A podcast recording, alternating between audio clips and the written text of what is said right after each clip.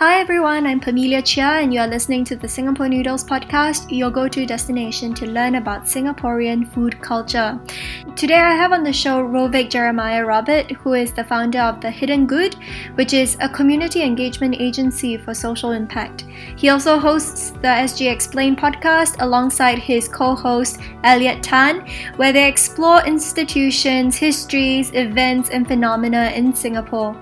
In the following conversation, we chat about the overarching mission that drives the work that Rovik does, and also why going beyond the standard Chinese, Malay, Indian, others framework is so important to the growth of Singaporean food culture.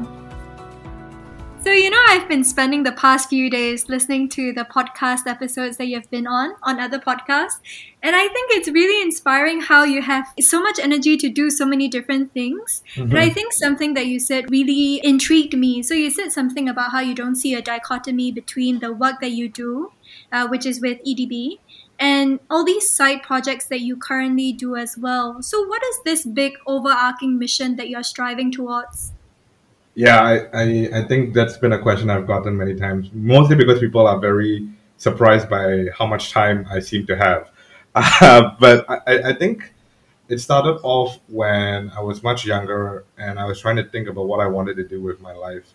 Uh, and as I talked to more people and I realized that each person has, you know, their own struggles, their own views of the world, I was actually very energized by that sense of diversity, right? There are so many people out there who have their own backgrounds, their own perspectives, and their own kind of goals and ambitions. And I was very drawn to that mission to bring people together, to unite people, uh, and to give, especially people who may not have an advantage, you know, starting out, that opportunity to to get on a level playing field and to fight for their causes, right? Um, so I see myself basically in two main roles, uh, which is something I I put on my LinkedIn and stuff like that. Is uh, being an advocate and a social innovator, right? So an advocate meaning being able to create platforms for other people to, to have a voice, uh, not necessarily having to speak for them, but you know, really just trying to create the grounds for them to to champion whatever they want to champion for.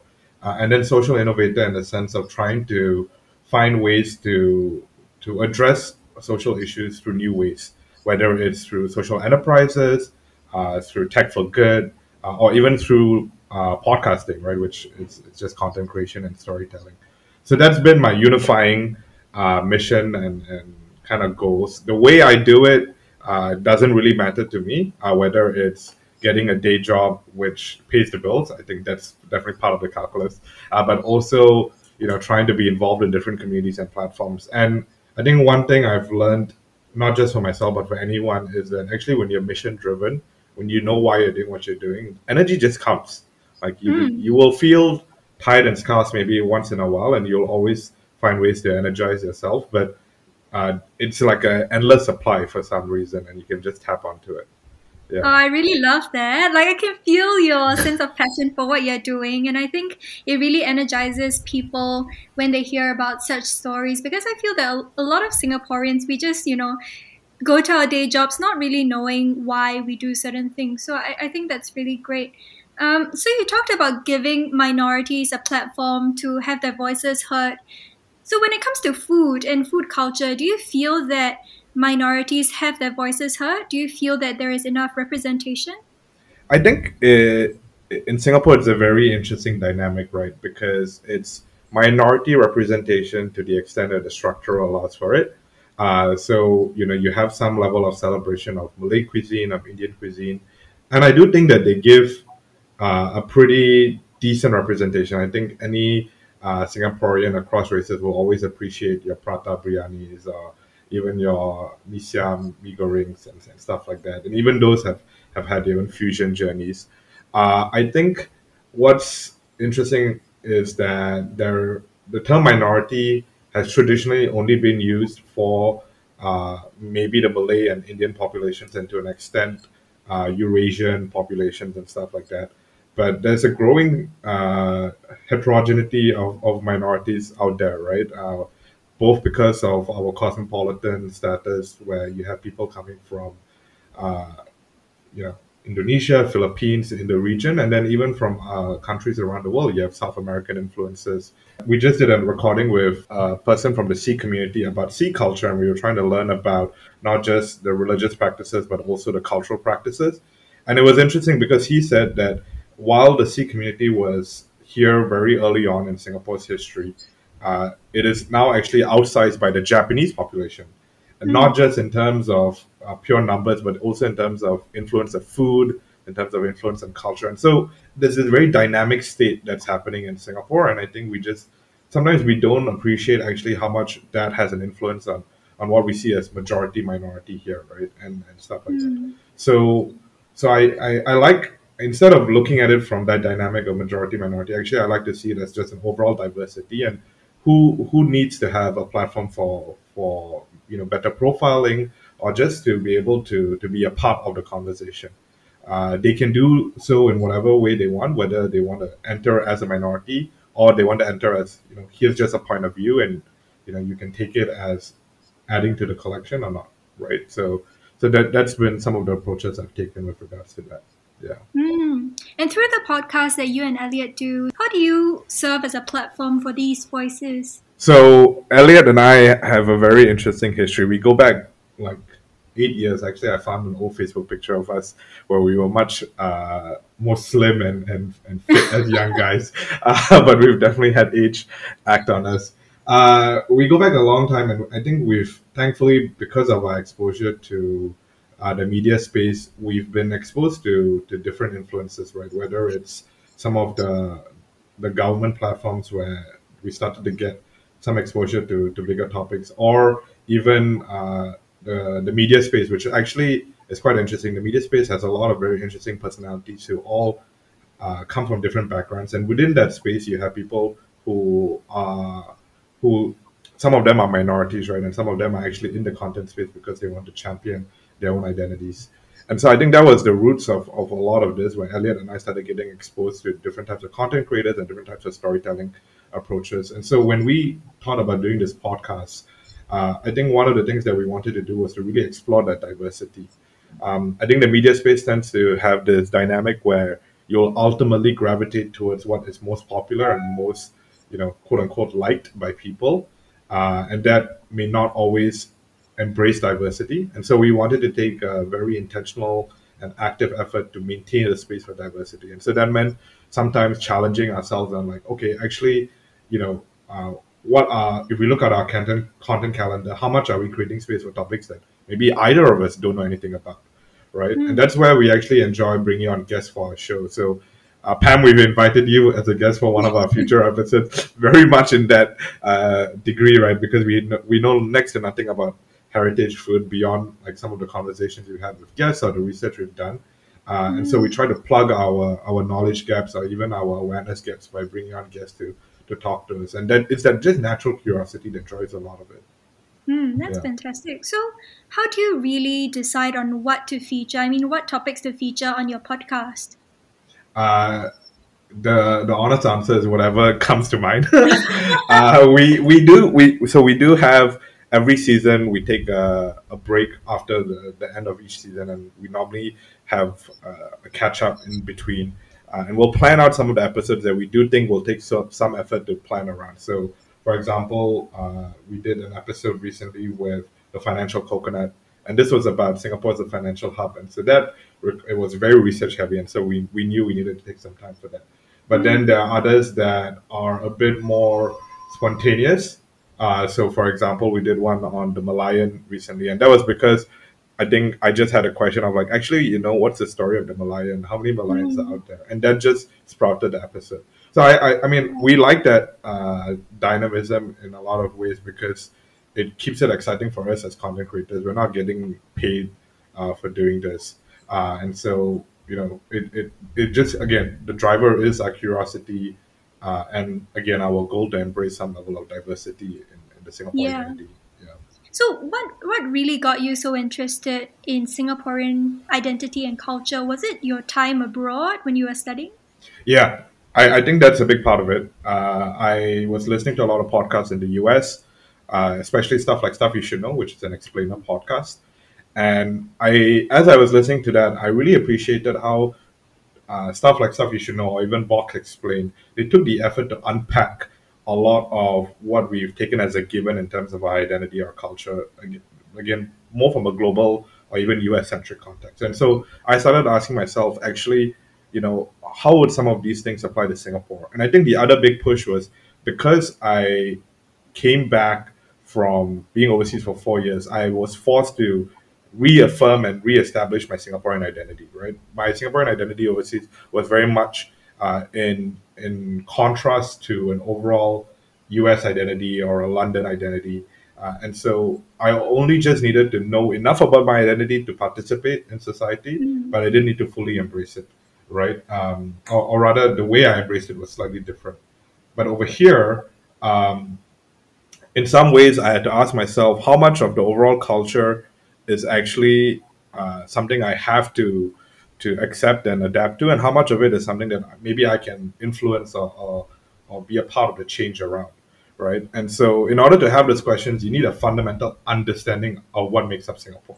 And so, I realized like that was a big question for me. Like, what is CPF? What is uh, the Maintenance of Religious Harmony Act? What is uh, you know uh, our water crisis and all this kind of stuff? And you know, you hear all the stuff in the news, and it tends to occupy a lot of people's uh, energies and, and and attention. But when you unpack it, you realize there's actually a lot under it a lot of it is rhetoric. A lot of it is, you know, positioning. A lot of it is someone somewhere saying something.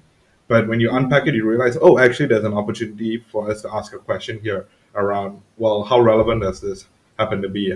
Actually, which group of people were involved in this conversation and which pe- group of people were excluded from this conversation, right? And you get to see that in a lot of our episodes, even our more uh, quote unquote innocent episodes, like the food episodes, right? When we did the mm-hmm. episode on prata or even on uh, chicken rice, you get to see actually who's been telling the stories and and how does that affect how we have a connection to some of these uh, dishes or, or, phenomena as well.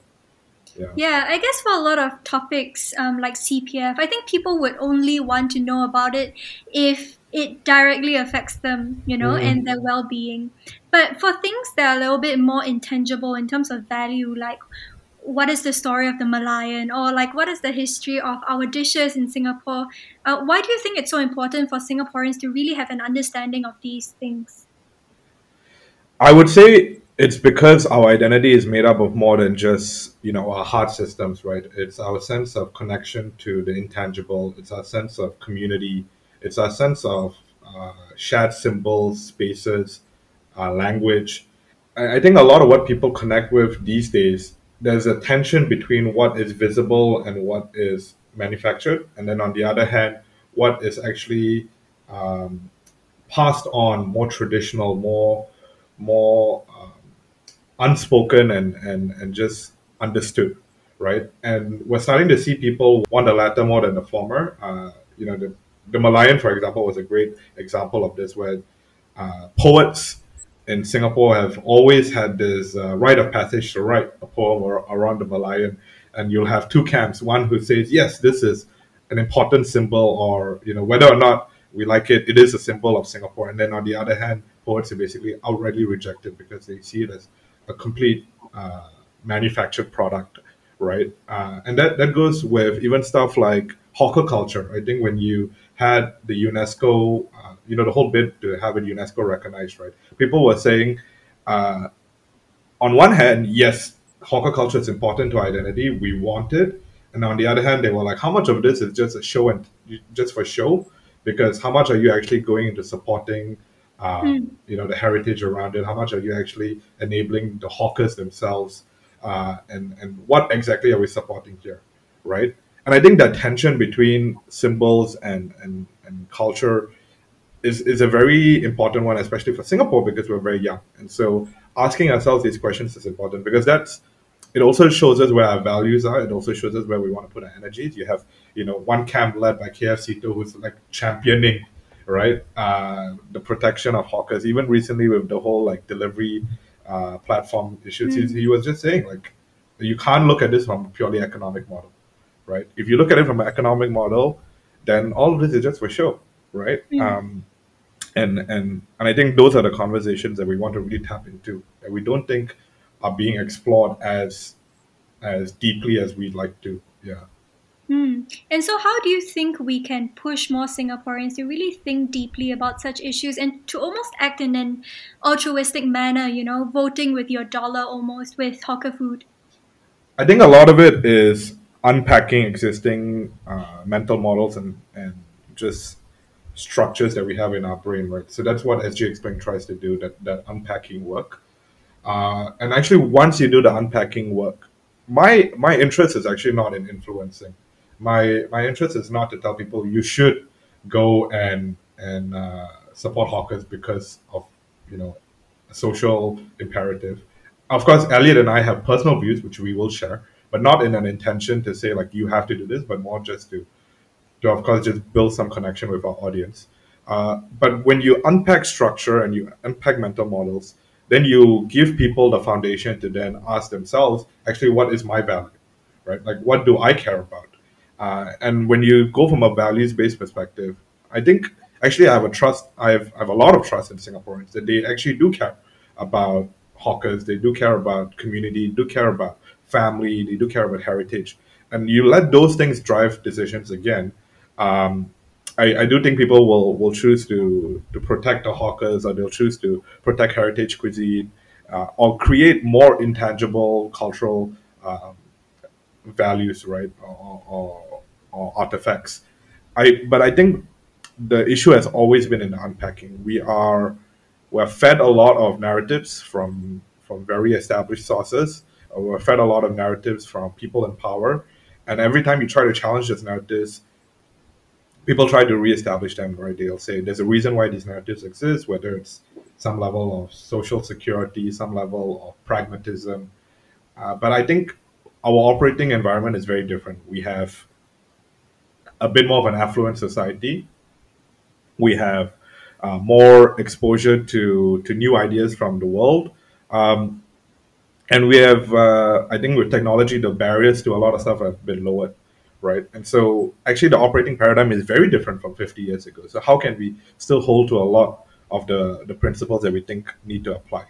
Yeah. So th- I, I think that that was really what uh, I saw as the as the intervention needed to get people to be more altruistic and to, to act upon their values. Yeah, I remember seeing one poll from the Woke Salaryman. I'm not sure if you know about them. Yeah, yeah, so yeah. basically, they did a, a poll on their Instagram where they asked people, you know, how many of you agree that we should pay hawkers more. And everyone voted for yes, you know, we do care.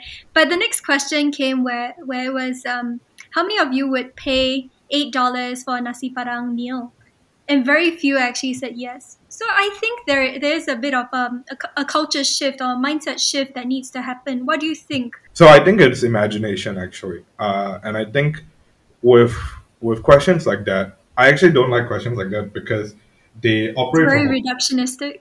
Yeah, that's a big piece of it. But I also think it it assumes that the decision is made in the mind, right? But actually, mm-hmm. a decision is very much contextualized to the environment.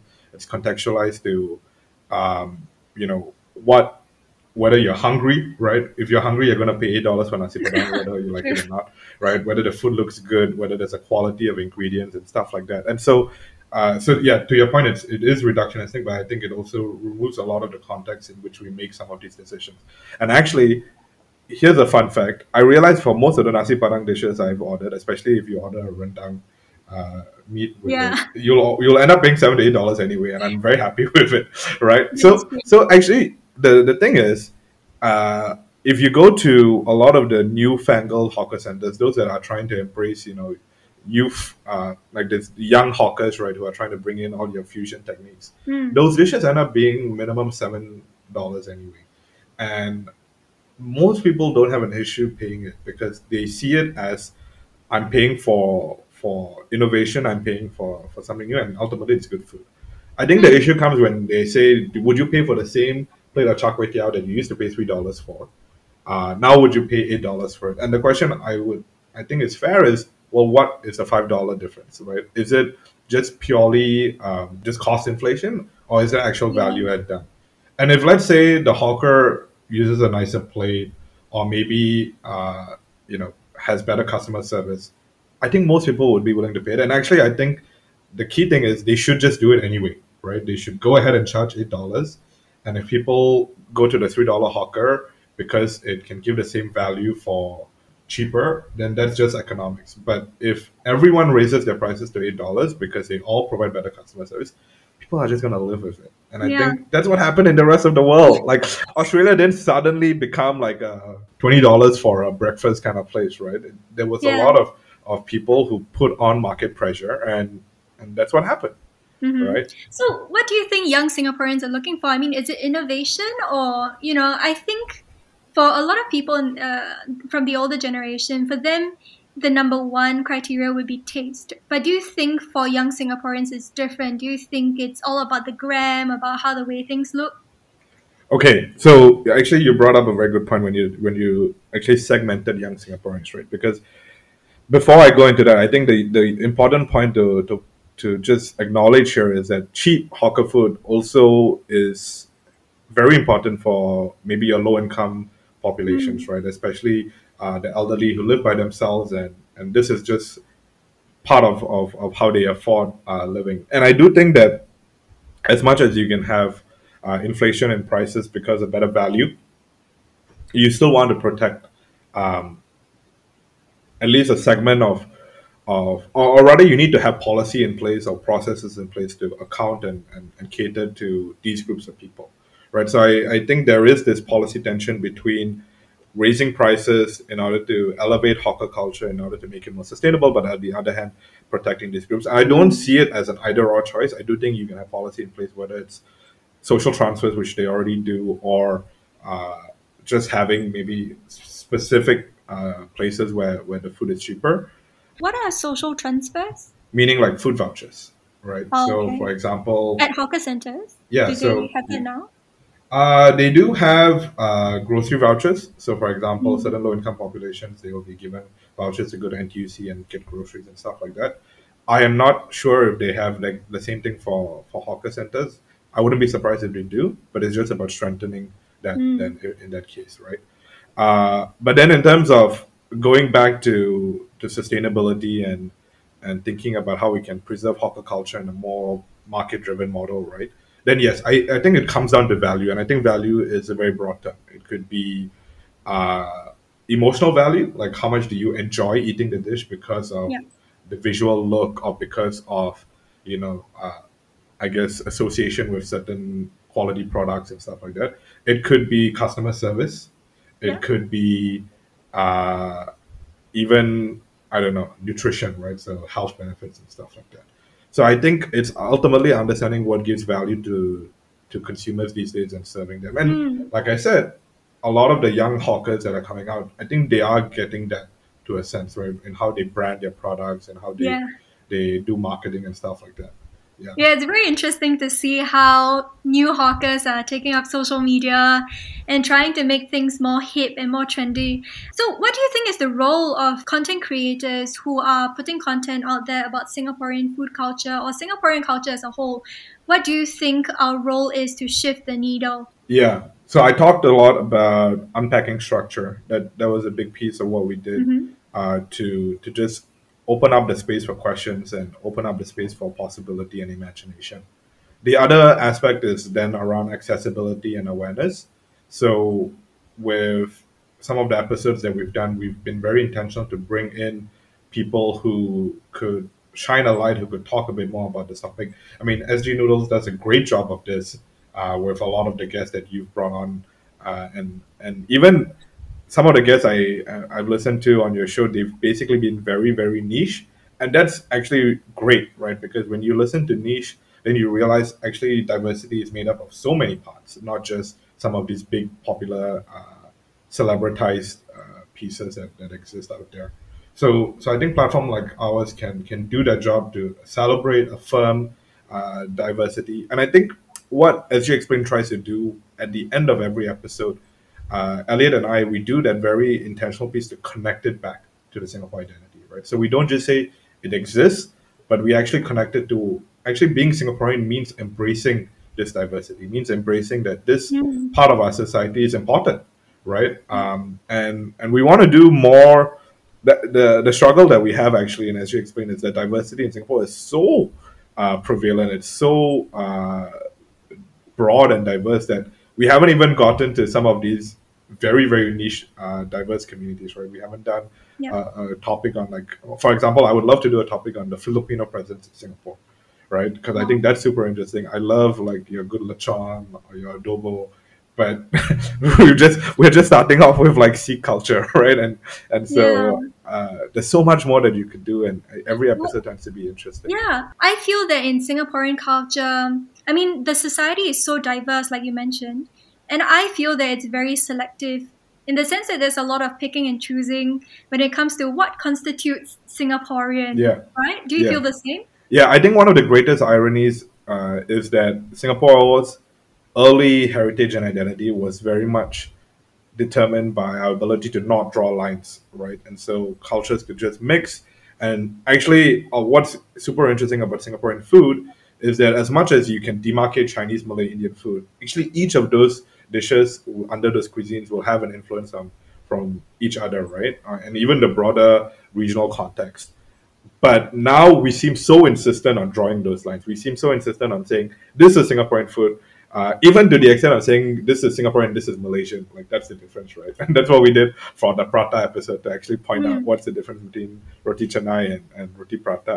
Uh, but but when we draw those lines, then we also, first of all, like I said, we we end up ostracizing or excluding a lot of these groups that you know what they are going to be in Singapore. They are in Singapore. They are making a, an influence regardless of what we think, uh, and we also lose that opportunity for our food to evolve, right? Mm. Um, and and to an extent, I can appreciate and empathize because as a young nation, we identity is determined by by some level of boundary drawing and to say this is who we are and this is who we're not. But then I also think that you can do that in some regards, but for food, why? Right? Like food is like it's Yeah. such an exciting space to have innovation and to have experimentation. So so I think we need to ask ourselves those critical questions around what really does it mean to be Singaporean? It cannot be I mean this is my personal take. Uh, it cannot just be CMIO for the for the next uh, 50 years, right? I think Mm. whether we like it or not, Singapore is becoming more cosmopolitan, and these influences will come. Yeah. Yeah. Just throwing this question out there, do you think that diversity is a threat to our unique Singaporean identity? I mean, for example, if we were to become so globalized in terms of taste, food choices, do you feel like we are at risk of Singaporean cuisine completely morphing and evolving into something that we do not recognize? So it's already evolving and morphing um, Mm. with regards to some of our cuisines, right? Like you can find places that are doing tonkatsu chicken cutlets with your nasi Yeah. lemak, right? so it's it's there. it's not like it's not evolving. I think what needs to happen is that you should continue to embrace and protect heritage cuisine, but not in a way that says this is the only type of Singaporean cuisine, right? And you can see that in other uh, groups overseas. It's of course very, very much an act of intentionality, curation, and and just bringing communities together. But you do have uh, spaces where you can embrace original heritage cuisine, but then you can also say there's this is evolved cuisine, this is fusion cuisine, this is you know ultimately new cuisine in, in some way. And I think in Singapore, if you have stewards who can do that job, not see new food or new influences as threats, but to say that's cool, let's create space for that, but let's also create space for heritage food, uh, Hmm. and give people choice, right? And I think there are some places where you can let the market play and you can say let the dollar decide which one survives. But I think there are some places where you can say, well, let values decide, right? Let values uh, protected by certain uh, systems, policies, uh, make sure that we don't lose heritage cuisine. So, and, and I think those are, are roles that policymakers, but not just policymakers, community managers, community stewards, leaders can also play a big role in. Yeah. Yeah. So, why do you think some cuisines in Singapore are favored over others? For example, the Filipino or the Burmese working population, they've been in Singapore for a really long time. But a lot of Singaporeans have hardly ever ventured out of their comfort zone to try any of these dishes. So, why do you think that that is so? I think a big part of it has to do with how we perceive some of these cuisines. Um, So there's definitely a, a perception and, and cultural awareness issue. I think one of the things we've talked about and as SG Explained is how we have this weird obsession with like Japanese and uh, European colonial kind of, of cuisine, right? So we tend to think French food as like amazing food and, and Japanese food as amazing food, but then uh, equally involved and amazing uh, food from the region, we tend to think of as as not well. I, w- I would just say not in the same league as, as some of these other cuisines. So I think we do need to challenge a lot of that, um, not just in terms of how we see uh, regional food, but even our own food, right? And, and, this goes back to some of the points around like our hawker culture. Um, and I do appreciate stuff like um, Netflix Street Food, right, which mm. which did profile uh, street food as you know actually just as as effortful and I guess meaningful as, as some of these fine dining kind of focused cuisine overseas. Um, the other aspect would then just be around how much do we bring them into popular spaces and how much do we bring them into common spaces. So I actually never knew that Burmese food had its own, and, and this is my lack of awareness, right, and ignorance. I never knew that Burmese food had its whole like league of, of cuisines until I actually went to Myanmar. I'm, I'm on this uh, weird, uh, self-involved kind of obsession to hit 50 countries before I turned 30. And so uh, this was pre-COVID, of course. And so one of the countries I wanted to go to was Myanmar. And so I went to Myanmar actually knowing next to little about the country. Thankfully, I had some friends who guided me and told me, you know, where to go. And I had a friend in country to, to bring me around. And that was when I started to try all this amazing food that was there and and when I came back, I was thinking to myself, I kind of cr- I'm kind of craving Burmese food, right? Like I want to have this, and I tried to look for it, and I realized that they're either secluded in some of these mm. malls in, you know, in um, what's the one in in uh, City Peninsula Hall, Peninsula, right? Yeah, so that's where the Burmese food is. Filipino food is in Lucky Plaza mm. and stuff like that. Uh, or there was this. Thankfully, actually, when, this was back when I lived in Clementi. I found out that there was this uh, food center uh, in a HDB block that had a Burmese stall, and all the Burmese people in that region, in this in the West, basically would go to that stall. So I was there and I was ordering Burmese food together with all these Burmese people, uh, and that was the first time I think the people in that hawker center, in that food center, uh, I could see Chinese, uh, Indian people also ordering Burmese food, but it was only because it was there, right in that common space. It wasn't uh, tucked away in, in Peninsula so I think the question is how much do we actually invite and allow participation of these cuisines in, in what we what we draw as our common spaces as well, right? You can easily find these days uh, in hawker centers Japanese stalls or Western stalls, even Western stalls, which I guess nowadays like Western Western and like your hawker Western, right? uh, but but I think how much do we actually allow Filipino, Indonesian, Burmese, uh, any sort of regional cuisine, in fact, to, to have a stall and just be part of it. I think that would that would also influence how we integrate those into our overall food culture. Yeah, actually, I'm not sure if you know know about this Singaporean called Bryan Koh. So he's mm. Singaporean, but he's a cookbook author who has explored a lot of regional cuisines in the Philippines, in Borneo, places like that. And he recently did a wonderful dinner, um, like a four hands kind of dinner, at a really posh setting. And I, I saw like so many people on my social media um, page, they were all gr- going crazy for the food you know and it's That's so amazing. interesting because a lot of the dishes that he presented they were really like kampong style food right you know food that you would find in villages and then the moment that you place it in a posh setting suddenly people were like being really superlative about it they were like oh my god this is genius this is a genius combination and I was just thinking, you know, it's so interesting how context just changes everything. It changes yeah. the enjoyment of a certain kind of food. Do you feel that for Singaporean food, people feel a sense of this is street food and you know it can't really compare with cuisines from the west. Do you feel that there is a sense of of that? That is why we are okay with spending so little money on it? So i think there is a role for fine dining to elevate cuisine and to just showcase actually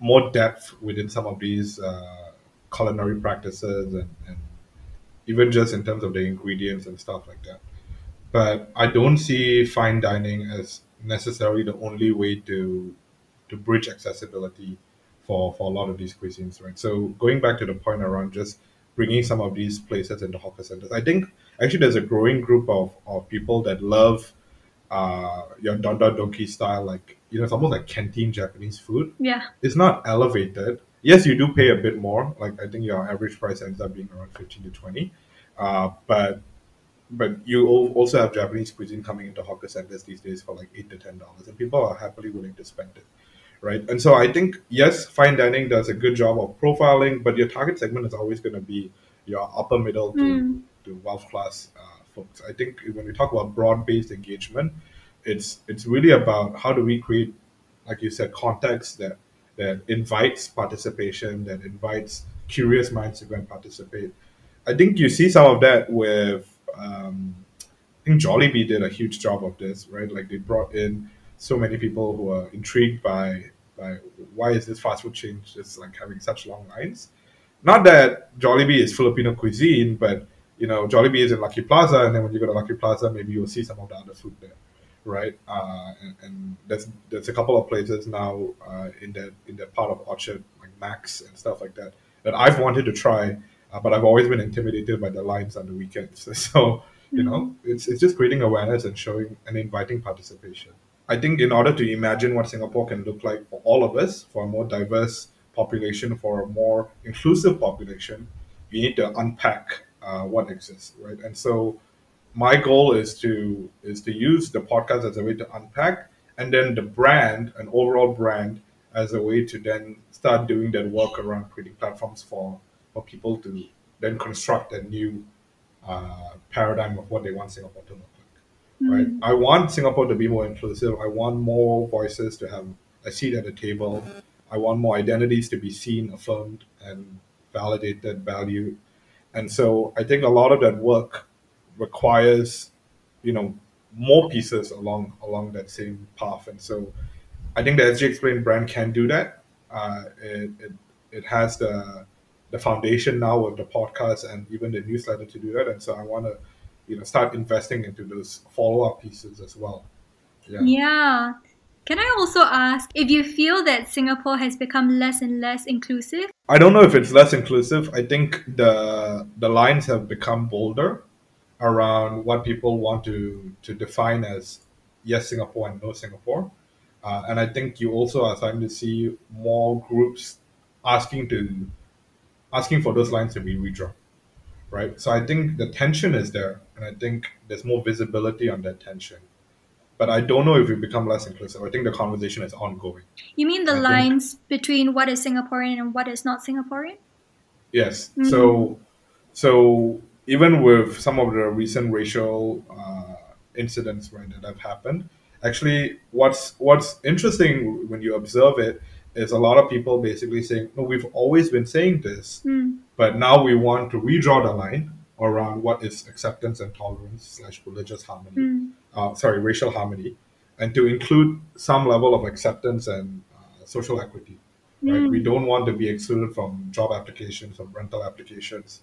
Uh, we don't want to be subject to uh, unconscious bias and, and you know implicit discrimination and stuff like that. We want that. We want the line to now say these things are also not part of what it means to be Singapore. And so it, that's what I'm saying. These people have always been asking for this, but the line is much clearer now because of social media, because of uh, amplification on different platforms and, and stuff like that. And so I that's why I'm saying that's why I don't want to say we're less inclusive. I think we've always had these issues, Mm. but I think what's interesting is that we are at an interesting point in our history as a young country Yeah. to start asking ourselves how much are we willing to keep those lines in place as a way to define identity in an exclusionary way Yeah. or how much are we willing to actually take the courage to to expand those lines and include people who are already here Yeah. that's the biggest thing we're not expanding our lines for people who don't exist they are here they live here they're contributing to our society and our economy So Yeah. true. Do you feel that our education system in Singapore has been sufficient in terms of us understanding our neighbors and the different cuisines and cultures in Singapore? Because I feel that a lot of the, the racism in Singapore um, or insensitivity really comes from a lack of understanding. so I can only speak for my education uh, history because I feel like education has evolved a lot since I graduated. Actually, I went back to do a talk at, at my actually not my high school, but uh, I went back to RI where, where I went for junior college, and they invited me back to the, to the secondary school um, student leaders to give a talk. And these guys are like so intellectual. They are much more intellectual than I remember being, uh, and but also very aware of social issues. They were aware of topics like power. Uh, they were aware of topics like uh, social inclusion, and I was very impressed. Right, so something must have changed. Maybe I mean it's it's a very select uh, data point around RI. I'm not sure the broader education system has evolved, uh, but definitely I didn't have those conversations when I was their age right? So I think I think first of all, just to acknowledge that things may have changed, and I'm not sure uh, what the current status is like. I will say that during my time, the way that we approach topics around diversity and, and, and even our place in the regional environment tended to be uh, in an us, us versus them kind of perspective, right? It was like uh, these are all these groups, and you kind of look at it like you're intellectually looking at a zoo, right? You're like, oh, this is what a culture is like. This is what a culture is like, without actually going and engaging and feeling like you have a sense of connection to it, you have a relationship to it. Uh, and then even within Singapore, uh, that that sense of racial harmony was it felt very artificial rather than something that was experienced. Right? When you did hmm. racial harmony day, you had to come in all your clothes, but like realistically, how many of us actually wear some of these clothes on a day to day basis? Like, what is the real lived experience of racial harmony? It is yeah. not wearing multiple uh, ethnic uh, costumes, right? It's it's really about how we live, how we participate in in daily life and stuff like that. And I think those conversations are harder to have. And so, in a in a place of of organizational efficiency, you of course go for what's you know more visible and easier to achieve. So, so I hope those things have evolved based on all the position that's been made from MOE and and different groups. It sounds like they are trying to explore these areas. And I do know people within the public service in these spaces, MOE mm. and stuff like that, who do care about those things, but they have to operate within a machinery that maybe, you know, a bit slower than how they would like to move as well. Yeah. Yeah. So, I mean, on my podcast, I speak to people such as um, Sumugam, um, Damian D'Silva, who come mm. from the older generation, and I. I love Damian. That... I, I I was uh, I went to KIN so many times when I was at oh. I've not been there yet, but you know, he was so lovely to speak to, and uh, I felt that they painted a picture of Singapore that is one that is very different from what I grew up in, where you know, to them, they experienced a lot of uh, multicultural kind of exchanges, cross cultural exchanges. Mm-hmm. Um, but you know, for me, when I was growing up, the people that I hung out with, you know, we, we mostly kept within our social group or like racial group. And so I think it was really refreshing to hear that perspective and see how Singaporean society and community could, could evolve, you know, in a positive way. Yeah. I think a lot of it goes back to common space. A lot of it goes back to how much do people feel like they have permission to enter spaces that, that may not feel familiar to them. Uh, and then, of course, that whole concept around how do we move from appreciation to then embracing and building something new for everyone, right? And I think those types of social conversations, again, I find it very ironic because in the inception of Singapore, that was actually a lot of what they were doing, right, around creating a unified Singapore identity. And for some reason, we've we've hard coded it and we've stopped allowing ourselves to evolve. And so I think that's actually come to our detriment a bit these days. Yeah. Mm. Definitely. I love what you're doing and I love the energy that comes from what you do. And uh, thank you so much for being on the podcast. It was lovely talking to you. Yes, ma'am. I'm looking forward to having you on ours. that wraps up another episode of the Singapore Noodles podcast. You have been listening to Rovik Jeremiah Robert of the SG Explained podcast. They are doing amazing work to share about Singaporean culture, and I was recently on one of their episodes to chat about heritage food. They also have tons of interesting episodes ranging from the Singaporean prison system to wet markets in Singapore. So definitely check them out if you are keen. Food media tends to focus on Singapore's best hits like chicken rice or laksa and fails to capture the diversity of Singaporean food. By documenting overlooked recipes, Singapore Noodles seeks to share about Singapore's rich food culture with you. If you'd like to support the work that we do, you can sign up to be a member on our website, sgpnoodles.com. You'll gain access to all of the recipes on the site and participate in monthly cook alongs.